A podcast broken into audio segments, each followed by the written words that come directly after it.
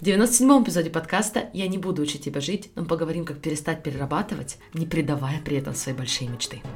Знаете ли вы, что у вас уже есть все, чтобы жить так, как вы больше всего хотите? Меня зовут Алена Бюрисон, и я являюсь сертифицированным лайф-коучем. Каждую неделю я делюсь инструментами по работе с мышлением, которые помогут вам понять себя и начать жить в соответствии со своими желаниями. А еще я являюсь мамой двоих и большим поклонником всего скандинавского. Если вы готовы открыть себя увлекательнейшему миру работы с мышлением, где никто не будет учить вас, как жить, Давайте начинать. Дорогие друзья, всем огромнейший привет! Я надеюсь, ваши дела идут хорошо, и я невероятно рада, что вам удалось присоединиться к сегодняшнему подкасту, потому что сегодня действительно одна из важнейших тем. я помню, что когда я впервые услышала именно про такую перспективу на наши переработки и даже недоработки от Карла Лоунфайл, я сразу передала этот эпизод одной из моих дорогих подруг, которая тоже очень много перерабатывает, очень много работает, создавая при этом огромное количество крутых вещей, но мне в тот момент хотелось, чтобы об этом узнала она и, конечно же, как можно больше людей. Но прежде чем я начну, я хочу поделиться с вами очень важным для меня этапом, и он заключается в том, что комьюнити Dream Big в том формате, в котором я его вижу на годы вперед, начало, официально начало свое существование в этом сентябре, и я всегда буду продолжать создавать его именно как пространство, где мы верим в то, что мечты возможны, где мы их воплощаем благодаря взаимной поддержке, благодаря тем инструментам, которые я учу. И я очень верю в эту работу, как ни во что другое, поэтому для меня важно видеть не только мои результаты, но и результаты всех участников, которые открывают для себя работу с мышлением, последовательную работу с мышлением, работу с эмоциями именно в таком формате. Это правда лучшее время жить на Земле, особенно если вы используете self-coaching model на таком продвинутом уровне.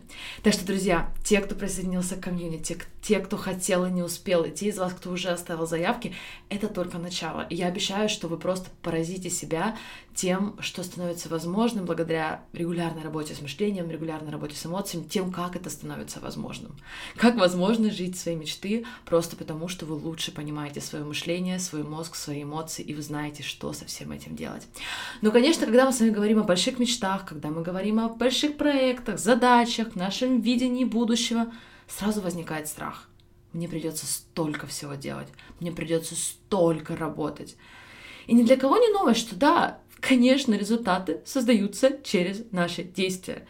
Если мы с вами представим модель и увидим, что всегда для того, чтобы создать результат, нам необходима линия действий, нам необходимо предпринимать действия, то мы с вами можем посмотреть на самих себя как на две большие такие подкатегории. Это те из нас, кто предпринимает очень много действий, иногда слишком много действий, то есть перерабатывает, и те, кто принимает недостаточно действий, другими словами, не дорабатывает. То есть по тому, насколько много действий будет в вашей линии действий, мы относимся либо к той, либо иной категории. Опять же, я не люблю люд... делить людей на категории. Я не люблю говорить, что кто-то такой, а кто-то абсолютно врожденно другой, и ничего не может с этим сделать. Абсолютно нет.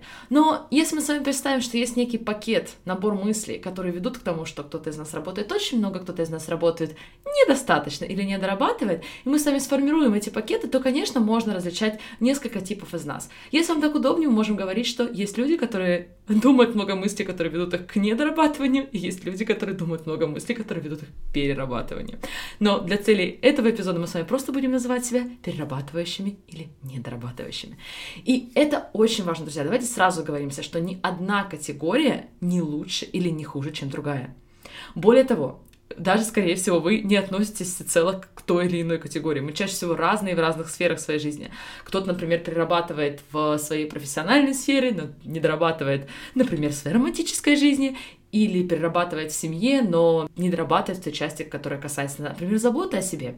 То есть, еще раз, здесь нет никаких четких границ, но если вы уже представили некую сферу, в которой вы будете применять все, что вы услышите сегодня, то на моей практике это, конечно же, чаще всего все-таки профессиональный бизнес, карьерные достижения, но опять же, не всегда. Помимо того, что мне очень хотелось передать вам те мысли, которые я услышала от Кары, я также сделала этот эпизод еще по одной причине, большой для меня причине. Когда мы знакомимся впервые с участниками Dream Big, очень часто одним из основных запросов является гонка, стресс на работе, перфекционист, неумение праздновать себя, неумение праздновать свои достижения. И однажды, совсем недавно в группе я коучила участницу как раз-таки на эту тему, и она привыкла постоянно работать на износ. Ее главное убеждение, если я не стрессую, то я не буду успешной. И, безусловно, такие мысли, как я никогда не делаю достаточно, работа и гармония для меня несочетаемы, несовместимы. В целом, я должна быть в состоянии стресса, чтобы многого достичь в своей жизни. Она хочет создавать многое в своей жизни. И, конечно, моя задача показать, что это убеждение, скорее всего, ведет ее и к апатии, и даже может привести к потенциальному выгоранию.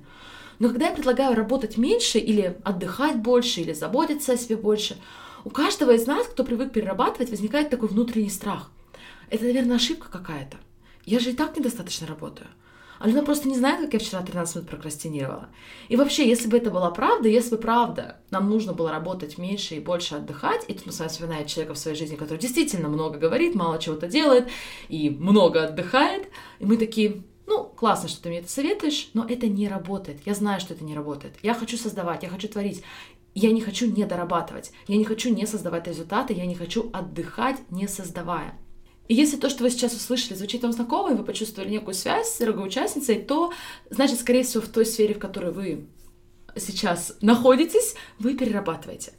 Но если вы подумали, нет, у меня просто действительно сейчас много всего, и я просто еще не готова, и я и так на износе, мне просто действительно очень-очень сложно, мне сложнее, чем другим, и вам кажется, что эксперты не дают вам правильные рекомендации, или вы не прошли еще какой-то курс, который позволит вам успешно начать то, что вы хотите начать, то, скорее всего, в этой сфере вы не дорабатываете. Но, опять же, вне зависимости от того, в какой истории вы сейчас себя узнали, это вообще совершенно не повод пускаться в страхи и осуждения. Более того, парадокс в том, что, скорее всего, те из вас, кто перерабатывает, вы подумаете, ну да, но я, наверное, ко второй категории отношусь. Я говорю себе, что много работаю. На самом деле, я это делаю не так эффективно, и мне надо работать эффективнее. Те же из вас, кто относится ко второй категории, скорее всего, подумали, да, я действительно много работаю, и в последнее время мне как никогда нужен отдых. А еще, скорее всего, некоторые из вас на меня рассердились и обиделись. И вообще вы ставите под вопрос свое желание продолжать слушать этот эпизод. Ну, пожалуйста, не выключайтесь, я вам покажу сегодня, что ни одна категория не лучше и не хуже, и мы с вами разберемся, что вообще с этим новым пониманием делать. Еще один из способов определить, кто вы все-таки, вы перерабатываете или не дорабатываете, это посмотреть на результаты. А именно, получаете ли вы результаты, которые вы хотите для себя? Достигаете ли вы цели? Воплощаете ли вы свои мечты? Потому что перерабатывающие люди, и это, кстати, часть их проблемы, они часто достигают. Они часто достигают достаточно многого. И я говорила об этом на звонке. Очень часто тот факт, что текущая программа работы на износ дает им результаты в виде новых достижений, дипломов и других каких-то привилегий, она только закрепляет эту модель поведения. Она только закрепляет паттерну мышления, который ведет к перерабатыванию. И нам становится еще сложнее из нее выйти. Еще страшнее из нее выйти. А для всех из вас, кто на меня обиделся, что я отнесла вас в категорию недорабатывающих, то, что у вас нет результатов, которых вы хотите, а у перерабатывающих есть, это не повод считать, что лучше бы я перерабатывала и дополнительно ругать себя за отсутствие результатов. Это точно не помогает. Потому что, друзья, результаты сами по себе нейтральны. И если вы вечно перерабатывающий, и вы знаете, как это, вы создали что-то новое в своей жизни, и вы уже мчитесь на полных парах к новой цели, продолжая при этом по дороге повторять себе, что я недостаточно, и думая, как вот этот новый результат уж точно обеспечит мне состояние и чувства, ради которых я все это делаю. Поэтому даже если вы и достигаете каких-то целей, и вы создаете какие-то результаты, ну, вы не создаете состояние, ради которого вы все это делали. Вы так остаетесь в заученной мысли «я недостаточно» или «делаю недостаточно». Другие любые оттенки и вкусы этой знакомой мысли. Поэтому для того, чтобы что-то делать с этой осознанностью, давайте сформулируем основные проблемы недорабатывающих и перерабатывающих. Потому что, понимая проблему, мы уже намного ближе будем к решению. И, друзья, перерабатывающие, ваша проблема не в том, ну или чаще всего не в том, что вы неэффективны. И решение не в том, чтобы достигать ваши результаты быстрее или делать цели больше. То же самое недорабатывающее. Ваша проблема не в том, что вы недостаточно добры к себе, и не в том, что вы не даете себе достаточно времени на перегрузку. Проблема в том, что перерабатывающие связывают свои достижения с чувствами. Они реально верят, что за новым дипломом, за новой позицией, за финансовым успехом то самое иллюзорное состояние достаточности, то самое спокойствие. Для меня это спокойствие, гармония, счастье. Все зависит от того чувства, которое вы преследуете. Проблема недорабатывающих она не в том, что у вас нет результатов, а в том, что вы постоянно себя предаете. Вы начинаете бегать по утрам каждый день.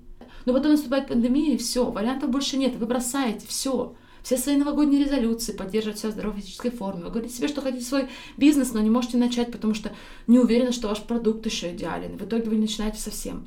И проблема, опять же, не в том, что у вас нет результатов, а в отношениях, которые мы строим с самим собой. И вы мне можете возразить, ну я, по крайней мере, добра к себе.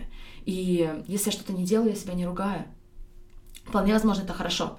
Ругать себя точно никому не помогало, и жить свою лучшую жизнь тоже не помогало.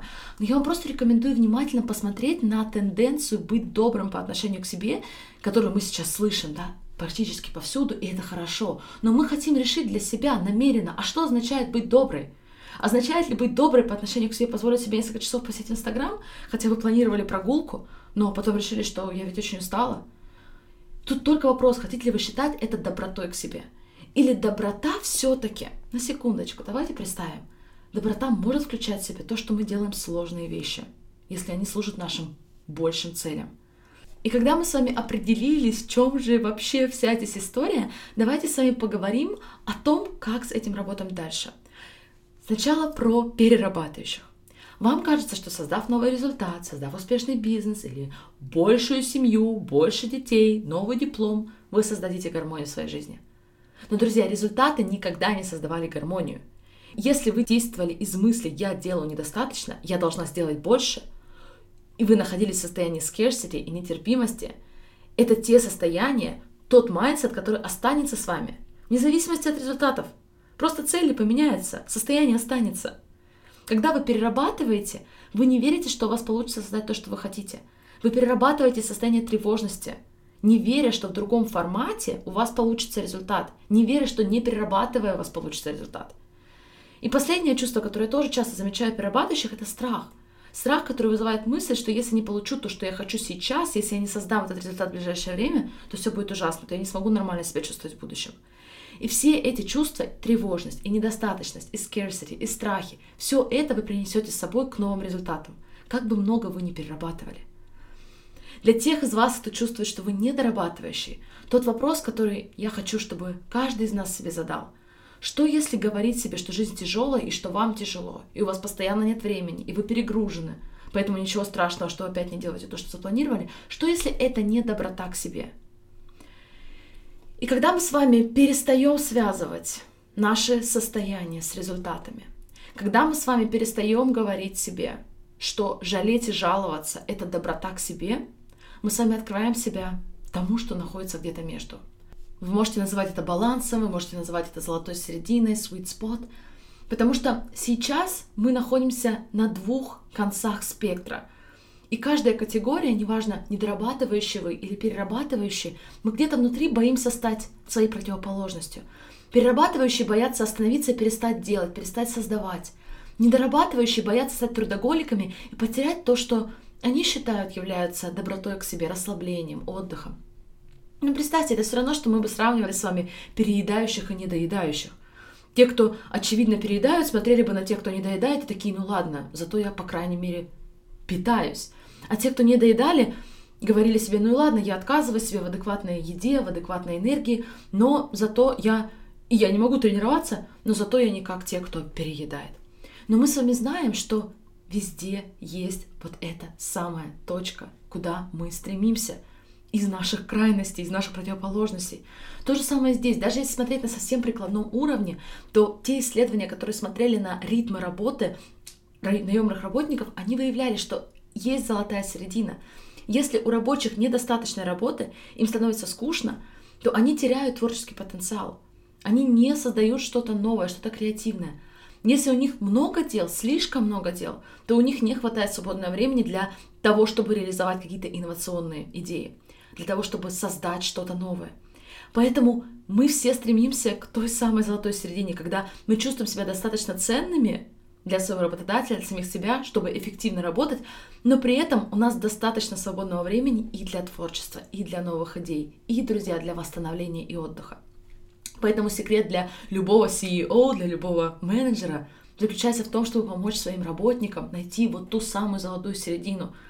И, друзья, вы свой собственный менеджер, Вы, собственно, CEO не только вашего бизнеса, если у вас есть бизнес, но и вообще всей своей жизни.